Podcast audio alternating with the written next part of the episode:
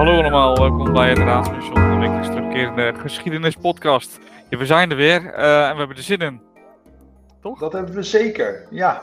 ja. Het begint ook steeds leuker te worden, Paul. Ja, toch? ja, ja, ja, ja. Ja, we hebben natuurlijk, vorige week hebben jullie verteld over uh, de aanloop naar de Vietnamoorlog en uh, de opbouw van de spanning. En ja, we hebben het een beetje vergeleken met huidige conflicten en conflicten die we in het recente verleden hebben gehad. En waren eigenlijk gebleven bij um, het feit dat Amerika een soort had iets nodig om eigenlijk echt troepen te sturen die daar oorlog gingen voeren tegen Noord-Vietnam. want even voor degenen die niet weten waar de Vietnamoorlog over gaat: Noord-Vietnam tegen Zuid-Vietnam, communisme tegen het kapitalisme. Uh, Verenigde Staten steunen natuurlijk Zuid-Vietnam, de, de kapitalisten. En ja, de troepopbouw die is geweest. Amerikanen hebben geïnvesteerd in, in, in een troepopbouw, 15.000 adviseurs. En eigenlijk zoeken ze nu een reden om echt gewoon het volle bak aan de slag te gaan in Noord-Vietnam. Ja, ik weet niet of ze zoeken naar een reden. Kijk, want nu gaat het best wel. kijk, die situatie die is daar niet helemaal oké, hè? Want die Zuid-Vietnamese president die ze daar hebben geïnstalleerd om een beetje een kapitalistisch landje op te bouwen. Uh, dat lukt niet echt. Hè? Die man die uh, veroorzaakt daar een soort van politiestaat. Uh, andersdenkende, andersgelovigen worden ook vermoord, letterlijk en figuurlijk. En uiteindelijk is die situatie daar onhoudbaar. En door het wegvallen van die regering al daar, waarbij die man op weg naar het vliegtuig ook nog even wordt vermoord. Dus de chaos is compleet. Zijn ze dus verschrikkelijk bang dat Zuid-Vietnam wordt overlopen door het communistische noorden. En dat is die angst die er al uh, een hele tijd in zit. Dus zoeken ze een aanleiding om nou ja, de troepenmacht in Vietnam te vergroten. Ja, hoe doe je dat? Want hoe ga je dus als soeverein land, een ander soeverein land, ehm, ja, binnenvallen. Als het binnenvallen is. Maar in ieder geval, ja, we hebben even iets nodig, jongens, om uh, ervoor te zorgen dat we daar nog meer troepen naartoe kunnen sturen. Nou, en dan dient zich een mooie aanleiding aan om de troepenopbouw daar te versterken. Wat mij wel opviel, is dat die troepenopbouw, of in ieder geval dat Tonkin-incident waar wij het over gaan hebben, dat dat ook net na of net na, in ieder geval nadat uh, Kennedy is vermoord. In november wordt Kennedy vermoord, 63. En in één keer daarna, in één keer daarna, uh, als LBG, Lyndon B. Johnson, aan de macht komt, uh, gaan er dingen in een stroomversnelling. En, en volgen dingen met elkaar op. Nu geloof ik niet in toeval, maar ik vind, het, uh, ik vind het bijzonder om te zien dat dat dus zo in die jaren daarna zo met elkaar. Uh, nou, dat toch wel. Ik, ik zie een soort verband. Ik lijk een verband te zien. Maar goed, ik denk dat we het nu even moeten hebben over dat Tonkin-incident. Want wat is dat nu precies? Ja, de Tonkin-incident uh, vindt plaats uh, op 2 augustus 1964. En daar vaart een Amerikaanse torpedobootjager, de Maddox. En die vaart in de wateren rond Noord-Vietnam. zij beweren uiteraard in internationale wateren. de vraag is of dat het echt klopt. maar goed, even vanuitgaande dat het klopt, varen ze daar op internationale wateren, vlak bij Noord-Vietnam. En dan zie je dat Noord-Vietnamese torpedobootschepen die uh, torpedojager aanvallen, die, dat Amerikaanse schip aanvallen. En dan, dat is natuurlijk een soort openlijke act of aggression tegen Amerika. En, ik zat parallellen te denken, Pearl Harbor is binnenkort op tv, hè, de film, die ontiegelijk lange film met een hele slechte liefdesdriehoek. die zien we op tv. Maar het gaat natuurlijk om Pearl Harbor, hè, de aanval van Japan op Pearl Harbor. Wat natuurlijk een soort initiator is voor de, de, Amerikaanse deelname aan de Tweede Wereldoorlog. En hier zie je dat dan ook weer. Hè. Amerikanen worden aangevallen. Um, waardoor uh, Johnson, hè, Lyndon B. Johnson, uh, die je net al noemde, ja, die geeft in ieder geval de vrijheid aan de luchtmacht om enorme massale bombardementen uit te gaan voeren op Noord-Vietnam. En die operatie heet Rolling Thunder.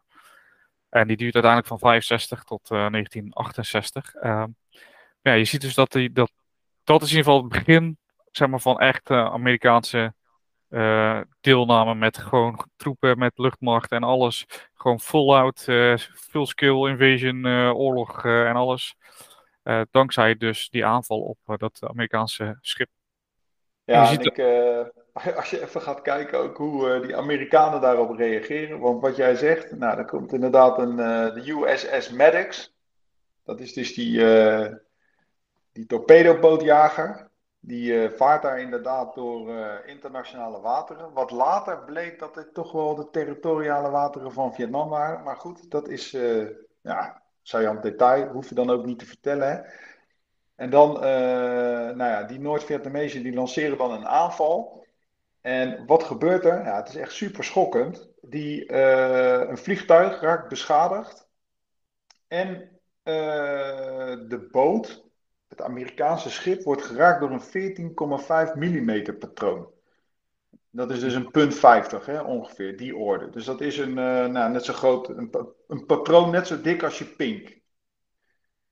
En dan nou, die Amerikanen, jongen, die slaan een partij terug. Drie Noord-Vietnamese torpedoboten raken beschadigd door 280 afgevuurde granaten. Zes opvarenden raken gewond, vier sterven en er geen slachtoffers aan de Amerikaanse kant. En er komt nog een tweede aanval uh, de dag erna als vergelding uh, van... Uh, en als vergelding bombardeert dan de Amerikaanse luchtmacht ook nog even Noord-Vietnam.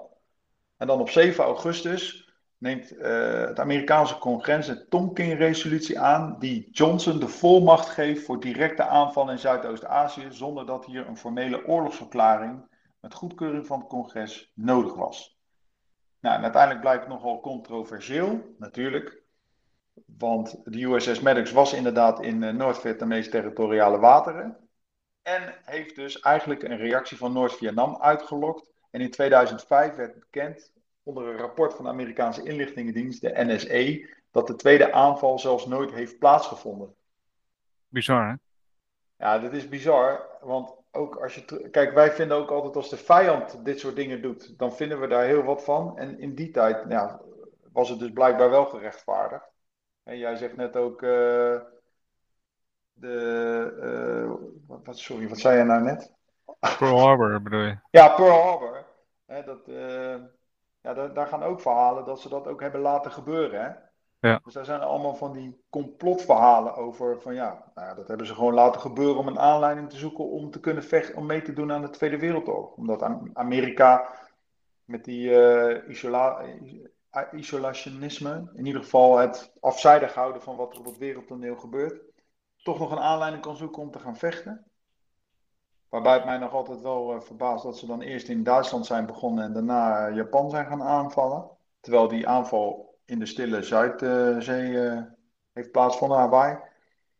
Maar het is ook Duitsland wat het ook heeft gedaan hè, in de inval in Polen. De aanval op het uh, een radiostation in Duitsland door Poolse militairen.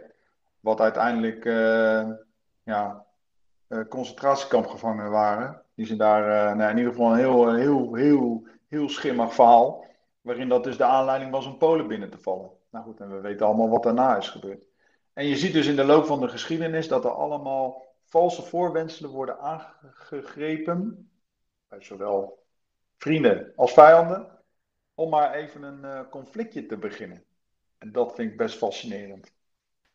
Ja, schijnbaar. Uh, nou ja, het is natuurlijk om die publieke massa over de streep te helpen. Hè? Dat is natuurlijk ook wat je vaak hoort. Uh, ik kan me nog herinneren een stukje uit Band of Brothers. Hè? De, de, documentaire serie-achtig uh, over, over de parachutisten. Um, en dan worden ook die veteranen worden dan, zijn toen geïnterviewd. en daarin zegt ook een, weet je, het was niet zoals in Korea of Vietnam. We werden aangevallen. Weet je, met Pearl Harbor werden we aangevallen. En daardoor zijn we uh, in actie gekomen. Dus mensen hebben dan toch altijd nog een soort setje nodig om. Uh, uh, of die, de overheden moeten die mensen dan toch een setje geven om toch die aanval in te, te kunnen zetten. Nou ja, en in dit geval is dat dan die, dat Tonkin-incident, wat natuurlijk wel een beetje een overdreven reactie is, terugkijkend op de zaak. En dan kunnen we wel, kunnen we wel zeggen van, goh misschien is het niet helemaal proportioneel hoe je gereageerd hebt. Maar goed, gebeurt wel. En in maart 1965, op het moment dat Operation Rolling Thunder van start is gegaan, stuurt ook Johnson troepen naar Vietnam. En eind 1965 zie je dat, dat er in totaal 200.000 man al hè, aan Amerikaanse troepen in, in Vietnam zijn om daar de Zuid-Vietnamezen te ondersteunen. En dat wordt alleen maar meer. Want uiteindelijk april 69, dan zijn er een, uh, meer dan een half miljoen Amerikaanse soldaten in Vietnam. die ondanks grootscheepse bombardementen, gebruik van chemische middelen zoals Agent Orange en napalm, ja, kregen ze gewoon, ze, ze, kregen het allemaal niet voor elkaar. Het lukte gewoon niet. Terwijl er wel in Amerika werd gezegd van nou, er moeten meer troepen. Er moeten meer troepen naartoe. We moeten meer mensen. Waarin er uiteindelijk uh, hele lotingssystemen op, op, op touw worden gezet om nog meer militairen die kant op te kunnen krijgen. Dus dan krijg je de draft een half miljoen militairen ergens in een land stationeren en het dan nog niet voor elkaar krijgen. dan gaat het dus echt wel iets niet, niet goed. Ja, ja, dat was ook. Ik, de tactisch gezien was het natuurlijk ook een, misschien niet zo handig. Hè? Wat, wat vaak gedacht werd is, nou de vijand valt aan op een plek. En wij gaan er dan heen met troepen, we schakelen de vijand uit en dan trekken we ons weer terug achter de, de grens. Um, en klaar. Weet je wel. Als we dat vaak genoeg doen, dan, dan zijn de troepen uiteindelijk uitgedund. Kunnen ze niet meer aanvallen. Maar ja, uiteindelijk blijkt niets minder waard te zijn. Want op het moment dat die Amerikanen weer vertrokken, kwamen de Noord-Vietnamezen gewoon weer terug. En we hebben het ook gehad over die Ho Chi Minh Trail door, door Laos vorige week. Ook daar, als je die documentaire kijkt, is het super gaaf om te zien. in die zin dat zo'n piloot werd dan geïnterviewd hè, van, die, die dan gevochten heeft tijdens de Vietnamoorlog. En die zei, ja, elke dag bombardeerden we die route, zorg maar door Laos, we vernietigden bruggen, we maakten echt alles verrot. S'nachts kwamen er, uh, kwam dan de bevolking helpen, vrouwen vaak ook. en die zorgden ervoor dat al die bruggen weer gemaakt werden, dat alle gaten die we geslagen waren, werden gelijk weer met grond gevuld, waardoor er weer verse troepen over die Ho Chi Minh Trail gewoon weer door konden vloeien naar, naar Zuid-Vietnam. Dat was natuurlijk wel, zeg maar, uh, ja, de, insteek van de bevolking, hè, de, de mentaliteit van de Noord-Vietnamese bevolking, om gewoon maar om door te gaan. En heel de bevolking die hielp daarbij. Ja, en dat is natuurlijk niet, uh, niet echt makkelijk om, uh, om daar tegenin te gaan. Als, als, als beroepsleger, als je tegenover een hele bevolking moet vechten. Ja, dit is, maar dit, dit ziet er dus al voor de Amerikanen echt verschrikkelijk kansloos uit. Alleen dan is dus de vraag, hoe, waarom zijn er dan nog steeds zoveel Amerikaanse militairen naartoe gestuurd? Uh, op een gegeven moment echt wel, volgens mij, echt wel van, nou ja, vanaf het begin af aan al denk van, nou, dit, dit, dit, dit is kansloos. Dit gaat hem niet worden. En als, eh, als voorbeeld daarvan is bijvoorbeeld uh, Hamburger Hill. Dat is natuurlijk wel een bekende slag hè, om, een, om een berg in, in Vietnam. Waarbij ja, dus Amerikaanse soldaten werd, werd bevolen om, om heuvel 937 in te nemen. een aantal dagen werd er gevochten. Ehm, veel gewonden, veel doden aan, aan beide kanten. En uiteindelijk hebben ze dan die heuvel veroverd en dan trekken ze zich weer terug. En dan, dan, dat is natuurlijk enerzijds tactisch natuurlijk bijzonder dat je een heuvel inneemt die je dan vervolgens weer opgeeft. Maar het is natuurlijk ook voor de, de mensen die aan het vechten zijn, hun kameraden zien sterven vanwege een stukje grond. Uh, en als je dan zeg maar een uur later uh, de helikopter moet pakken om weer terug te vliegen naar je basis, dan denk je ook waarom heb ik dat gedaan? Zeg maar. Waarom moet ik natuurlijk die heuvel dan. Uh, waarom hebben we hier zo hard gevochten? Waarom zijn er ruim 400 man gesneuveld? En, en zit ik hier weer terug op de basis en is die heuvel weer in, in, in bezit van de Noord-Vietnamezen. Dus op die manier was dat natuurlijk ook niet echt goed voor het moraal van de Amerikaanse troepen. Naast het feit dat het natuurlijk gewoon mensenlevens kost, heel veel. Ja, daarom heet het ook Hamburger Hill, hè? Gewoon uh, het gehakt wat er daar uh, wordt gemaakt van, van mensen. Het is echt, uh, ja, het is gewoon echt, echt, echt bizar en, en dat allemaal voor een bepaalde ideologie de ideologie van het kapitalisme, het bang zijn te worden overwonnen door het communisme en op hun beurt aan de andere kant ook weer de ideologie van het communisme en socialisme. Ja, ik denk dat we hieruit wel kunnen concluderen dat oorlog echt, uh, wat dat betreft, ook echt een zinloze bezigheid is die zich illustreert in het vechten om een heuvel, om hem daarna weer op te geven. Nou ja, om even een beeld te geven hoeveel Vietnamezen er zijn gestorven in die oorlog. 2,5 miljoen is de schatting. En uh, aan de Amerikaanse zijde 58.226. Ja, dat is niet voor te stellen. Dat zijn, dat zijn getallen, dat, uh, dat, is, dat is niet te beseffen. En het grote verschil met de Tweede Wereldoorlog is dus dat dit ook echt een oorlog is geweest waar ook de Amerikanen zelf ook niet, waren heel erg verdeeld. Dus het was geen goede oorlog. Dus ook die Vietnam-veteranen uh, zijn ook later in Amerika ook, ja, die werden ook voor moordenaars aangezien. En ja, dus, en dat was heel erg anders dan de helden die terugkwamen uit de Tweede Wereldoorlog, waarin het dus heel duidelijk was dat dat echt het kwaad werd bestreden. En dat was in deze oorlog uh, al, al een stuk minder, of al helemaal niet. En heeft dus ook tot hele grote verdeeldheid geleid binnen, binnen de Amerikaanse bevolking eigenlijk elke oorlog die ze daarna hebben gevoerd, had dus datzelfde. Hè? Ook in Irak, uh, nou ja, kijk maar naar Afghanistan. Uh, ja, dat zijn toch allemaal oorlogen die niet, die hebben niet het gewenste effect uh, bereikt. En ik begrijp dan niet zo goed dat als je al in de jaar, eind jaren 60 een oorlog uh, start, waarbij je bepaald, denkt een bepaald effect te kunnen bereiken, effect niet haalt, zelfs verliest, dat je het daarna nog een keer doet. Dus ja. wat zit daar nou hoe kan dat? Nou ja, dat is natuurlijk waar we het uh, een aantal afleveringen geleden ook over hebben gehad. Hè, over die terreurbombardementen. Dat die eigenlijk niet werken en juist het tegenovergestelde veroorzaken. Dat is juist zorgen dat de vijand steeds meer opgeladen wordt om juist die strijd door te gaan. In plaats van dat ze murder worden geslagen door de bombardementen, worden ze juist steeds energieker en willen ze juist echt weer echt terugvechten. Komt dan, gaat het moraal juist omhoog. Terwijl de Duitsers dat hadden gedaan en dat die effecten bekend waren op de bevolking, gingen de Engelsen toch ook weer doen bij de Duitsers daarna. Hè? En terwijl het rapport ligt er gewoon, hè? het werkt niet. En de leegleiding denkt, oké, plop, zo in de prullenbak, uh, lucifertje erbij. En vervolgens gaan we toch uh, die Duitsers gaan bombarderen. En dat zie je natuurlijk ook weer terugkomen in, uh, in latere oorlogen. Nou, je ziet het nu in wat Rusland probeert te doen met, uh, met de Oekraïne. Die effecten zijn al lang bekend, maar toch wordt het, ja, uh, op een of andere manier voelen we, voelt een legerleiding of een overheid voelt er dan toch niet voor om daar naar te kijken en vervolgens ja, op oude, ja, misschien is het oude maniertjes terug te vallen. Dus gewoon die bombardementen doen. En dat is natuurlijk in Vietnam ook. Hè. Ze hebben niet geleerd van, hé, hey, dit werkt niet. Als je op deze manier zo'n guerrilla-oorlog voert, dat werkt niet. Uh, moeten we niet doen, moeten we niet willen, moeten we ons niet in mengen. En toch zie je dat ze het steeds weer doen. Hè? En uh, ja, dat, dat lijkt wel een soort patroon te zijn in, in, in ieder geval de afgelopen laatste honderd jaar, zeg maar, met, uh, met oorlogen. Lijkt het toch een soort patroon terug te komen van een legerleiding of een, of een overheid die niet wil luisteren dat bepaalde zaken niet werken. Nou, dit komt terug op de vraag waarom start je een oorlog?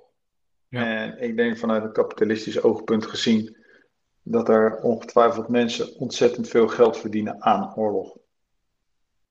Ja, uiteraard, ja. Uh, dat is ook waarom de Amerikaanse economie natuurlijk zo'n boost heeft gekregen uh, tijdens de Tweede Wereldoorlog. En wapenproductie, maar ook voedselproductie, omdat het in Europa uh, niet meer kon vanwege de oorlog. een stukje ja, modern kolonialisme, waarbij je afzetmarkten wil, wil behouden, of maken of behouden. Uh, dat speelt natuurlijk allemaal mee. En als we dan kijken, even, even teruggaan naar een aantal belangrijke momenten, naar die Vietnamoorlog, dan is een van de meest opvallende uh, in september 1966 dat de Franse president Charles de Gaulle, die kennen we ook nog wel van de Tweede Wereldoorlog, die bezoekt Cambodja en die roept de Verenigde Staten uh, op om hun troepen uit Vietnam terug te trekken. Dat vond ik wel een bijzondere, in die zin dat de Amerikanen de Fransen zeg maar min of meer aflossen. En vervolgens gaan de Fransen zeggen: nee, joh, je moet terugtrekken. Terwijl dat. Ja, zij, zij starten dit hele gedonder eigenlijk. En vervolgens daarna gaan ze met je bij de hand zitten doen. Zo voelt het een beetje. Uh, sponste dan een maaltijd. Uh. Ja. Toch? Ja, dat is natuurlijk ook een beetje die, uh, de eeuwige strijd tussen Frankrijk en de Anglo-Saxische landen. Waarin natuurlijk Frankrijk denk ik ook wel een beetje het uh, minderwaardigheidscomplex heeft dat zij ooit door de Duitsers bezet zijn geweest en de rest niet. Ja. En, en daarvoor een echte wereldspeler waren en nu helemaal uh, nou ja, een beetje wel zijn uit, uitgespeeld. Ja. En toch willen meedoen op dat wereldtoernooi. Toernooi. Toernooi. wereldtoneel. Hallo Pascal, lekker bezig. Ja, maar goed, het er niks van willen leren, dat uh, komt dus ook weer terug bij uh, de minister van Defensie uh, toen de tijd, meneer McNamara. En ja, die wordt dan aangesteld als minister van Defensie. ook al in, ehm, in de, zeg maar, de regering van, van Kennedy. En hij, hij laat alles optekenen, hij, hij schrijft dingen op. Hij, hij was helemaal bezeten van cijfers en statistieken.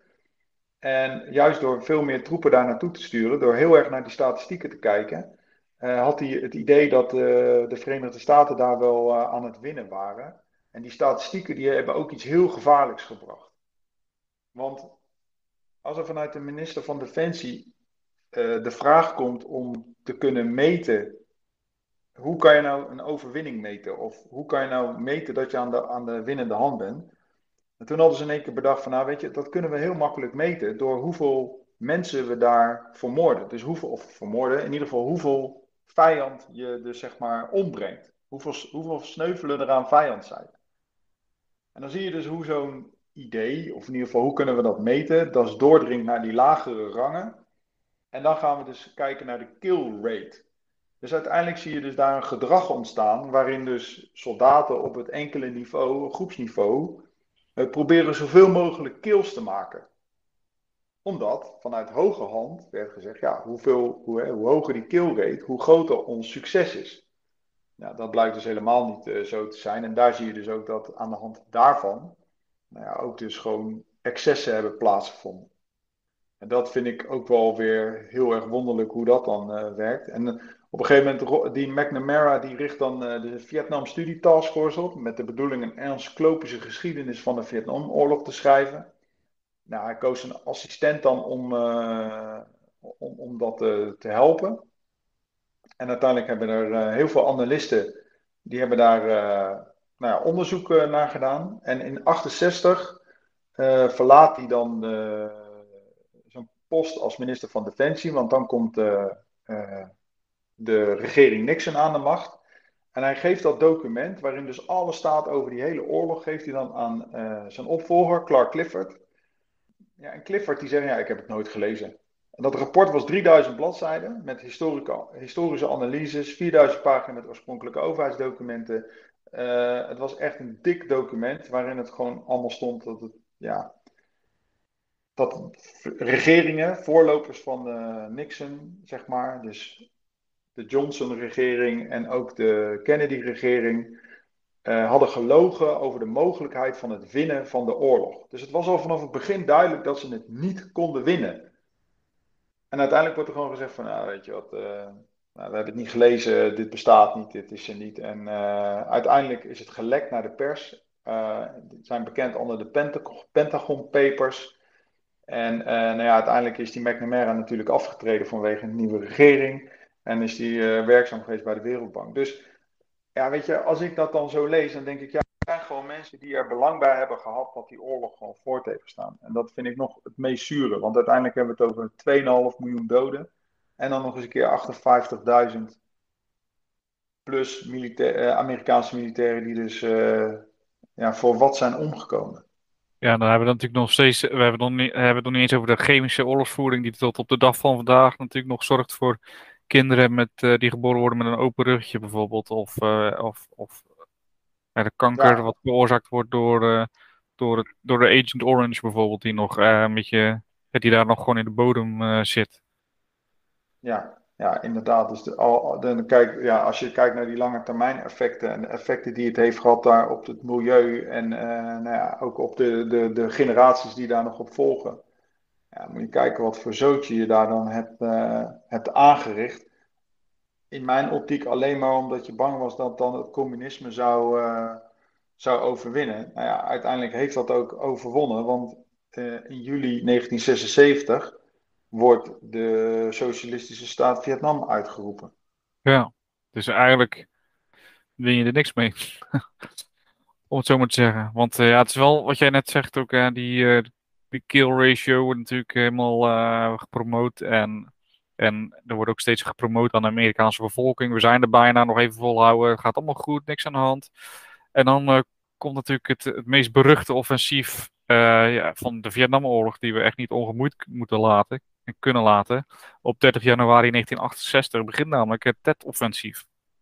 En dat is eigenlijk het moment waarop uh, heel Amerika en de politiek Amerika zegt van, hey, uh, weet je, uh, nou, ik zal niet zeggen heel Amerika, maar dat in ieder geval in Amerika het idee leeft, oké, we zijn er bijna, het is kut, maar we zijn er bijna.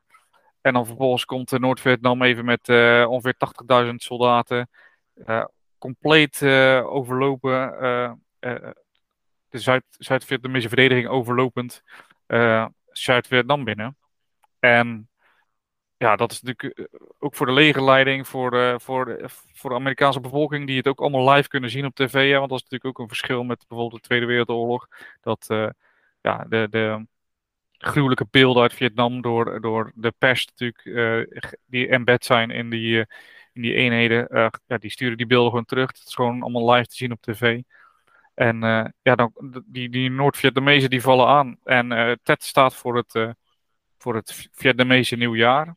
En op dat moment waren er uh, een hoop Zuid-Vietnamese soldaten waren dat nieuwjaar aan het vieren. En um, dus dat is mede dank, dankzij dat is het natuurlijk al een succes geworden uh, in eerste instantie. Dus je ziet dat uh, heel veel Zuid-Vietnamese dorpen en steden worden door die Noord-Vietnamezen ingenomen.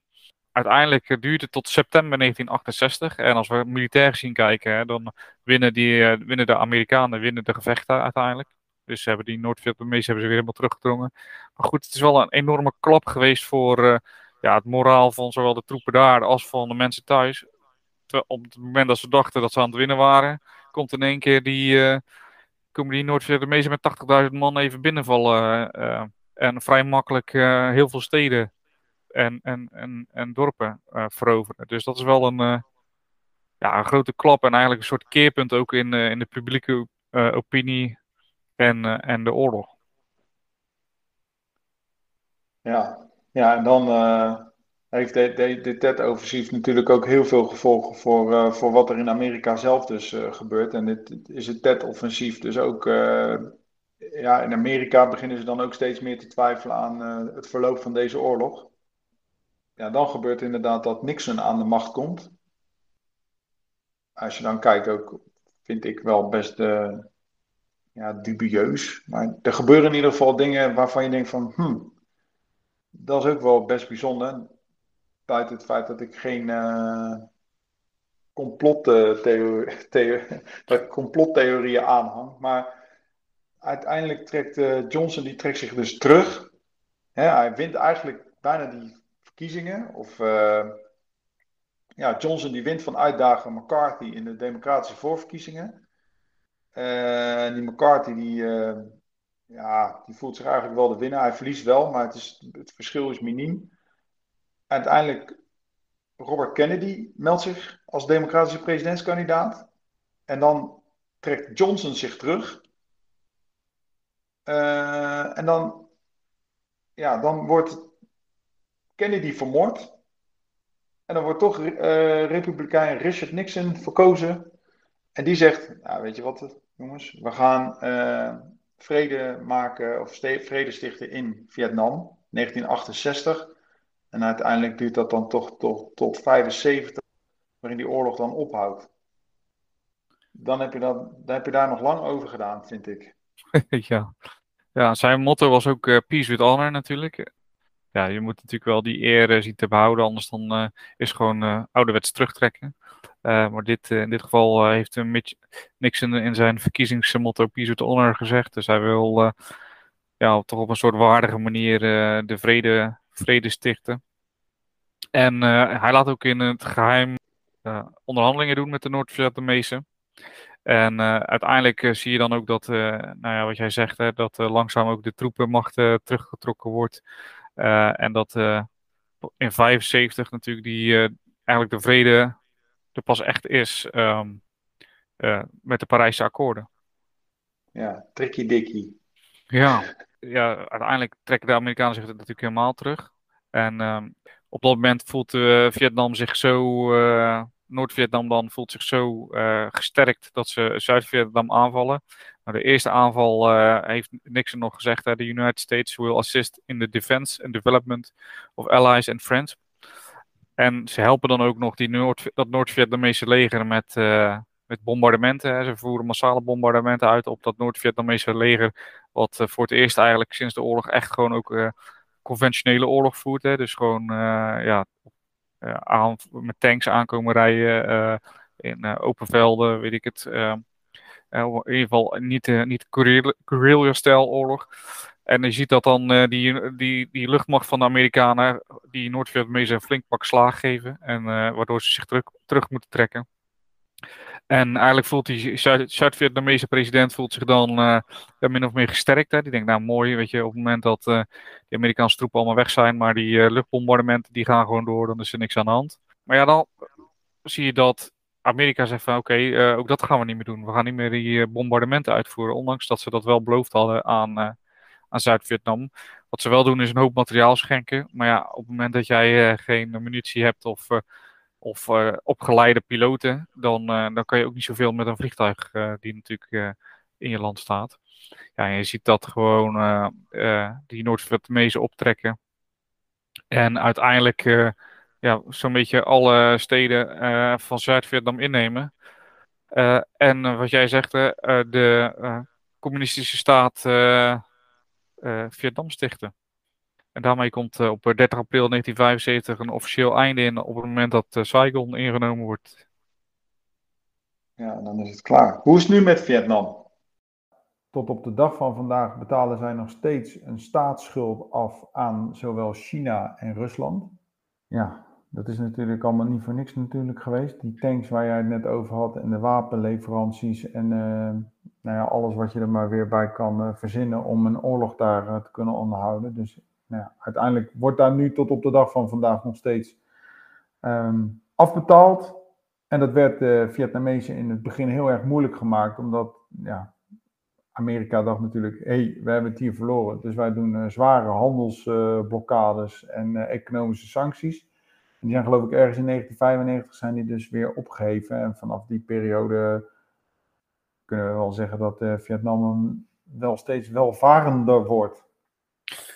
Ja, en het bijzondere is ook dat uh, uh, na de Vietnamoorlog uh, zien we nog dat de oorlog niet afgelopen is. Want Vietnam valt Cambodja binnen om daar de Rode Khmer af te zetten. Wat natuurlijk wel bijzonder is, want dat is een communistische, communistisch, ja, hoe zeg je dat?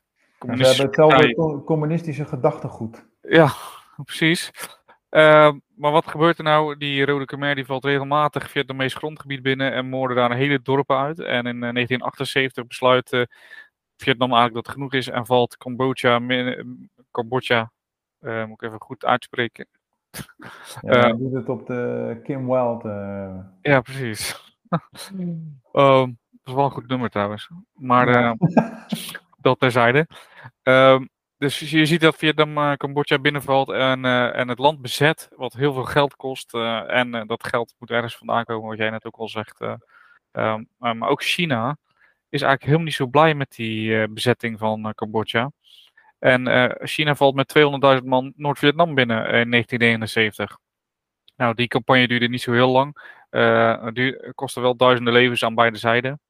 Um, uh, maar je ziet uh, dat, uh, dat China zich terugtrekt. En het grappige is dat zo, ja, ik weet niet of het grappig is, maar China en Vietnam claimen allebei de overwinning.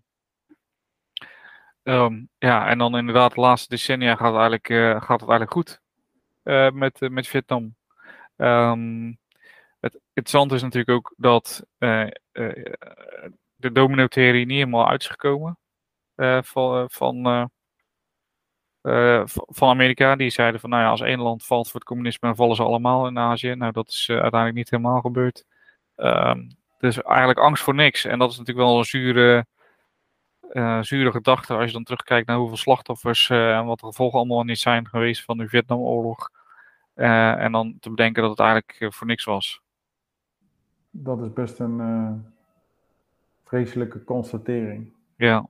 Omdat hier uiteindelijk nog steeds tot op de dag van vandaag mensen daar de gevolgen van ondervinden. Doordat ze een dierbare kwijt zijn geraakt. Of letsel aan hebben overgehouden. Of ja, in wat voor vorm dan ook. Precies. Voor een bepaald uh, gedachtegoed. Voor zowel het kapitalistische gedachtegoed als het communistische gedachtegoed. Ja, uh, ja die uh, Vietnamoorlog die, dat is natuurlijk nog een nationaal trauma in, in, in, de Verenigde Staten. naast dan dat de veteranen natuurlijk met enorm oorlogstrauma's ja, moesten leven of moeten nog leven. Uh, een van de weinige positieve effecten om toch een beetje uh, proberen de spirit erin te houden. Uh, een van de weinige positieve effecten waren dat de, de studiebeurzen die veteranen kregen aangeboden nadat ze terugkwamen. en dat heeft de Afro-Amerikaanse um, bevolking in Amerika behoorlijk goed geholpen bij hun emancipatie om ja, zeg maar, beter geschoold te raken en voor de dag te komen. Dus dat is een van de weinige positieve gevolgen van de Vietnamoorlog. Wow, oké. Ja, dat wist ik niet. Ja, dan uh, komt er dan toch nog wel iets goeds uh, uit voort. niet ja. superveel, maar ja. het is iets. Ik weet niet of het waard was, maar het is in ieder geval iets, uh, inderdaad. En in ja. ieder geval kunnen we constateren dat geschiedenis niet wordt gemaakt om er iets van te leren.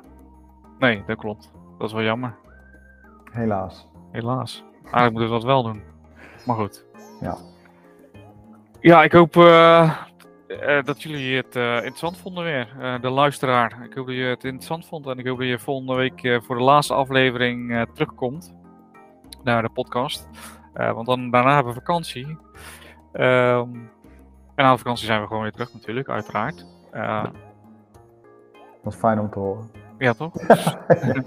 Dus um, nou, bedankt voor het luisteren. Heb je nog vragen of opmerkingen? Stuur ze naar geschiedenis.paulushistoricus.nl Of vind uh, ons op een van de social media kanalen. En dan wens ik jullie nog een, uh, een fijn uh, weekend. En tot volgende week. Ja, fijne Ketikoti. Die is wel even heel belangrijk trouwens. Vond ik ook. Toch? Ja. Ja. Afschaffing van de slavernij. Altijd goed om te vieren. Zeker. Doe dat en dan tot volgende week. Tot volgende week.